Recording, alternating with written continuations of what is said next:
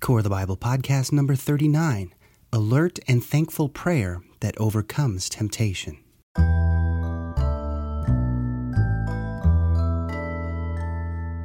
Welcome to the Core of the Bible podcast. My name is Steve, and I'll be your host as we explore the message of the Bible reduced to its simplest form. As you may know, it's my belief that the core of the Bible consists of the Ten Commandments and the Sermon on the Mount. These central teachings incorporate seven main principles of conduct based on the topics of kingdom, integrity, vigilance, holiness, trust, forgiveness, and compassion. And today, we're going to be exploring the topic of vigilance and how vigilance in alert and thankful prayer is a primary method of overcoming temptation and accomplishing God's will on earth.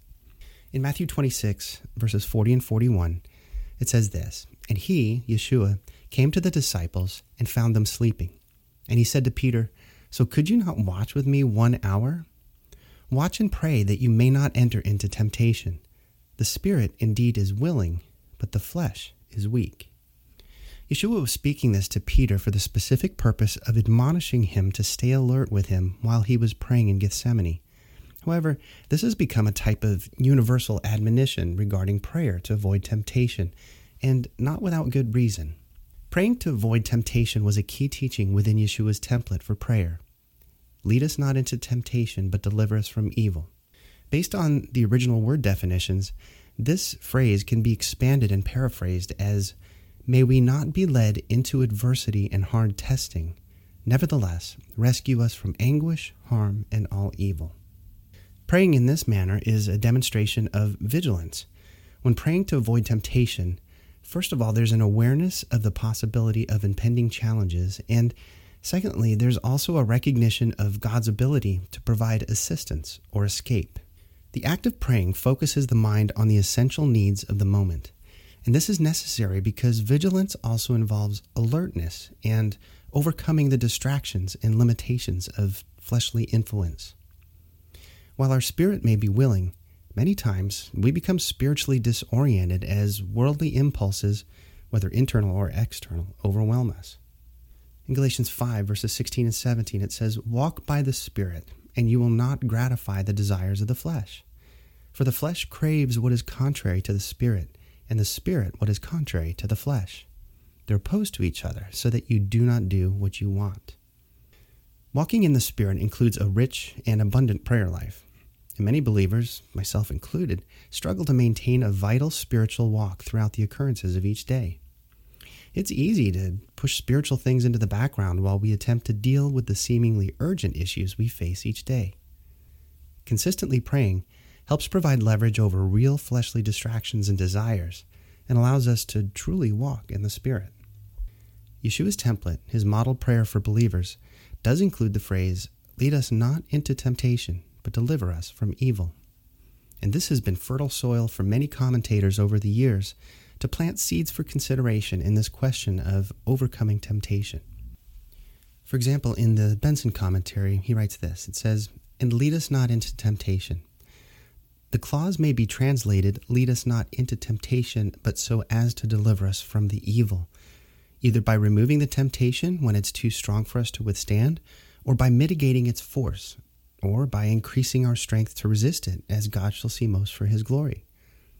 This correction of the translation suggested by McKnight is proposed on this ground that is, that to pray for absolute freedom from temptation is to seek deliverance from the common lot of humanity, which is absurd, because temptations are wisely appointed by God for the exercise and improvement of piety and virtue in good men, and that others may be encouraged by the constancy and patience which they show in trials. Hence, instead of praying to be absolutely delivered from them, we are taught to rejoice when, by divine appointment, we fall into them. See James 1. And in James it says, Consider it a great joy, my brothers and sisters, whenever you experience various trials, because you know that the testing of your faith produces endurance. And let endurance have its full effect, so that you may be mature and complete, lacking nothing. He continues, this petition teaches us to preserve a sense of our own inability to repel and overcome temptation and of the necessity of assistance from above to enable us to stand in the evil day. Well, as for myself, I have sometimes also wondered if God purposely places us in trying situations so that we will learn to reach out to Him more frequently. This type of logic says that if we're in the habit of praying to Him during regular times, perhaps we will not need to be disciplined in as many trying times. Now, the Jamieson Fausset Brown Bible commentary says this And lead us not into temptation. There is some difficulty in the form of the petition, as it is certain that God does bring his people, as he did Abraham and Christ himself, into circumstances both fitted and designed to try them or test the strength of their faith. Some meet this by regarding the petition as simply an humble expression of self distrust and instinctive shrinking from danger, but this seems too weak. Others take it as a prayer against yielding to temptation, and so equivalent to a prayer for support and deliverance when we are tempted, but this seems to go beyond the precise thing intended. We incline to take it as a prayer against being drawn or sucked of our own will into temptation, to which the word here used seems to lend some countenance. This view, while it does not put into our mouths a prayer against being tempted, which is more than the divine procedure would seem to warrant, it does not, on the other hand, change the sense of the petition into one for support under temptation, which the words will hardly bear. But it gives us a subject for prayer, in regard to temptation, most definite, and of all others most needful. It was precisely this which Peter needed to ask, but did not ask when, of his own accord and in spite of difficulties, he pressed for entrance into the palace hall of the high priest, and where, once sucked into this scene and atmosphere of temptation, he fell so foully. And if so, does it not seem pretty clear that this was exactly what our Lord meant his disciples to pray against when he said in the garden, Watch and pray that ye enter not into temptation. Well, and to this, again, I would add that this idea of alertness in prayer means that we are spiritually aware of our situation and not just being carried along by our own desires. This is where we tend to fall into temptation when we let our circumstances guide us instead of God's good counsel through His Word and His Spirit guiding us. The Jamieson Fausset Brown Bible commentary continues and says, But deliver us from evil, as the expression from evil may be equally well rendered from the evil one. A number or superior critics think the devil is intended, especially from its following close upon the subject of temptation. But the comprehensive character of these brief petitions and the place which this one occupies as that on which all our desires die away seems to us against so contracted a view of it. Nor can there be a reasonable doubt that the apostle, in some of the last sentences which he penned before he was brought forth to suffer for his Lord, alludes to this very petition in the language of calm assurance. Quote, and the Lord shall deliver me from every evil work. Compare the Greek of the two passages, and it will preserve me unto his heavenly kingdom. And that's 2 Timothy 4, chapter, or verse 18. The final petition then is only rightly grasped when regarded as a prayer for deliverance from all evil of whatever kind not only from sin, but from all its consequences, fully and finally. Fitly, then, are our prayers ended with this For what can we desire which this does not carry with it? Now, Vincent's word studies look at it from this perspective. And it says it's a mistake to define this word, temptation, as only solicitation to evil.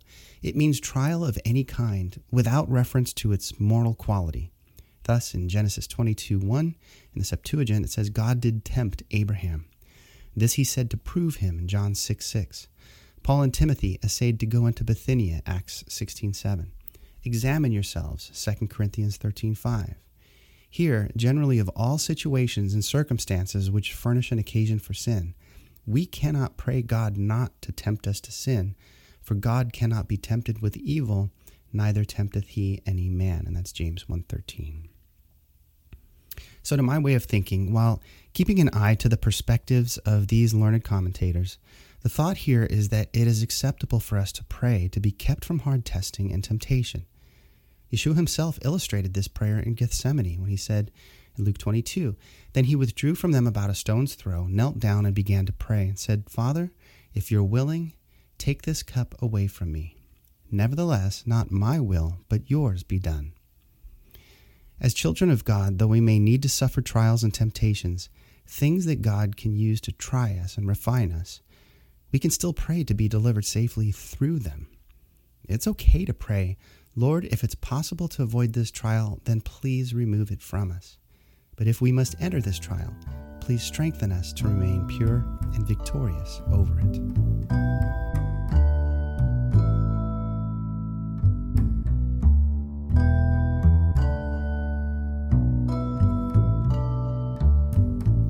In Colossians 4 2, it says, Devote yourselves to prayer with an alert mind and a thankful heart. I find it interesting that prayer is meant to be an activity in which our conscious awareness is alert and watchful. This implies that prayer is purposeful and intentional, and not just something in which our rational thought is disengaged. In fact, it's just the opposite. As we can see in this selection of scripture references, believers are encouraged to pray for very specific things at specific times. In the Tanakh or the Old Testament, for example, we see in Numbers 21, it says, The people came to Moses and said, We've sinned because we've spoken against Yahweh and against you. Pray to Yahweh that he take away the serpents from us and Moses prayed for the people. We can see that's a very specific prayer for the serpents to be taken away. In Jeremiah 42, it says, Then all the commanders of the armies, along with Johanan, son of Kareah, and Jezaniah, son of Hoshea, and all the people from the least to the greatest, approached the prophet Jeremiah and said, May our petition come before you. Pray to the Lord your God on our behalf, on behalf of this entire remnant, for few of us remain out of the many, as you can see with your own eyes that the Lord your God may tell us the way we should go and the thing that we should do. This, of course, is very similar to a prayer that many of us pray. It's like, Lord, just show me what to do. But in this case, they were asking for direction whether or not they should return to Jerusalem or if they should stay in Babylon, since that's where they had been taken captive. And of course, the answer came back from God that they should stay in Babylon and be good to the king of Babylon because he was going to take care of them until they were restored to the land. Here are some other examples of specific prayer. Uh, Yeshua himself prayed for very specific things and encouraged us to do so. In Matthew 5, he says, But I tell you, love your enemies, bless those who curse you, do good to those who hate you, and pray for those who mistreat you and persecute you. That's a very specific type of prayer. Matthew 6, he says, Pray like this. And then he goes into the Lord's Prayer. So he very specifically says, This is how you should pray. And it's intentional. In Matthew 9, he says, Pray therefore that the Lord of the harvest will send out laborers into his harvest. Encourage disciples to pray for missionary efforts to take place within his people. In Matthew 24, he says, Pray that your flight will not be in the winter nor on the Sabbath.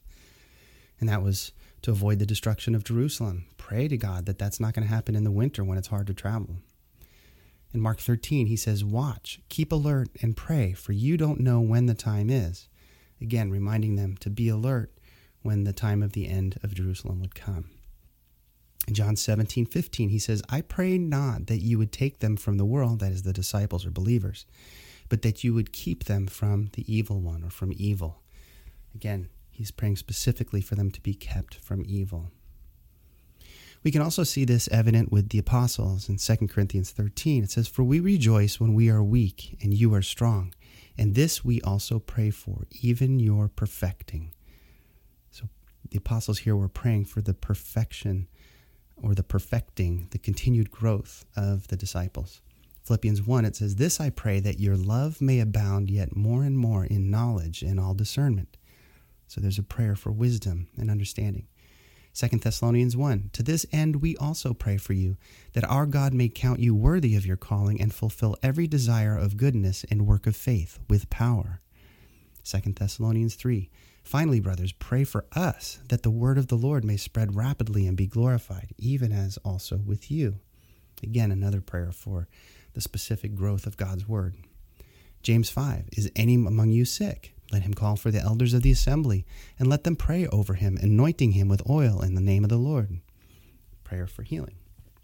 So, throughout the Bible, prayer is exemplified as being enacted for intentional and specific purposes, and most importantly, for the will of God to be accomplished on the earth. This strikes at the heart of the all too common practice of only praying for personal needs and wants. While God does want us to trust Him for everything, in the grand scheme of the Bible message, ultimately, our personal needs and wants are and should be subjected to the larger scope of God's kingdom and the establishment of his rule and reign in the hearts of people on this earth. Remember in our Colossians passage, Paul encourages believers to pray with an alert mind, as we've just illustrated, but also with a thankful heart. Colossians 4 2, it said, Devote yourselves to prayer with an alert mind and a thankful heart. Having a thankful heart means that one is in view of all the ways that God has blessed them. If you're thankful for the provision of your home, you won't be tempted to go into further debt for a shiny new one beyond your means. If you're thankful for the nutritious food that God has provided you for your sustenance, you're not going to be tempted to eat beyond what your body needs. If you're grateful for the friends and family you have, you won't be tempted to go astray from your spouse or to put your family or friends at risk. And thankfulness runs all through Paul's epistle to the Colossians. In Colossians 1, he says, For this reason also, since the day we heard this, we haven't stopped praying for you we're asking that you may be filled with the knowledge of His will in all wisdom and all spiritual understanding, giving thanks to the Father who has enabled you to share in the saints' inheritance in the light. In Colossians 2, he says, So then, just as you have received Christ Jesus as Lord, continue to live in Him, being rooted and built up in Him and established in the faith, just as you were taught, and overflowing with gratitude or thankfulness. In Colossians 3, he says, And let the peace of Christ, to which you were also called in one body, rule in your hearts, and be thankful. And whatever you do, in word or in deed, do everything in the name of the Lord Jesus, giving thanks to God the Father through him. Constant prayer and giving of thanks is a theme Paul also brings to the congregation in Thessalonica as well. In fact, he cements this as a cornerstone of believing practice in the accomplishment of God's will in 1 Thessalonians 5. He says, Pray constantly, give thanks in everything, for this is God's will for you in Messiah Yeshua. So, if we're therefore praying in an alert fashion, that is, being aware of what we're praying and why we are praying, and we're doing so from a place of gratefulness and thankfulness for His provision in our lives, then we have a recipe for overcoming temptation. This takes discipline and thoughtfulness. But by intentionally praying for God to assist us when we're being challenged, this type of behavior can be changed. The victory over a trial or temptation is through prayer and the strengthening of God through His Holy Spirit. How quickly it happens depends on how alert we remain and how diligent and thankful we are in prayer. So, as we grow in this process, remaining steadfast in prayer to God keeps us focused and in communication with the one who is more than able to provide us the necessary strength to overcome any obstacles we may encounter. Well, once again, I hope I've been able to provide you some ideas and concepts to meditate on further. If you enjoyed this week's podcast, be sure to visit coreofthebible.org to join the conversation through comments or reading daily blog posts on these topics. The Core of the Bible is all about the message of the Bible reduced to its simplest form that is, the principles of the Ten Commandments and the Sermon on the Mount. Do you have questions about today's topic or comments or insights you'd like to share? Perhaps you found this podcast helpful or encouraging. If so, I would love to hear from you and include listener comments in future episodes. So feel free to email me at coreofthebible at gmail.com. Thanks for your interest in listening today. As always, I hope to be invited back into your headphones in another episode to come. Take care.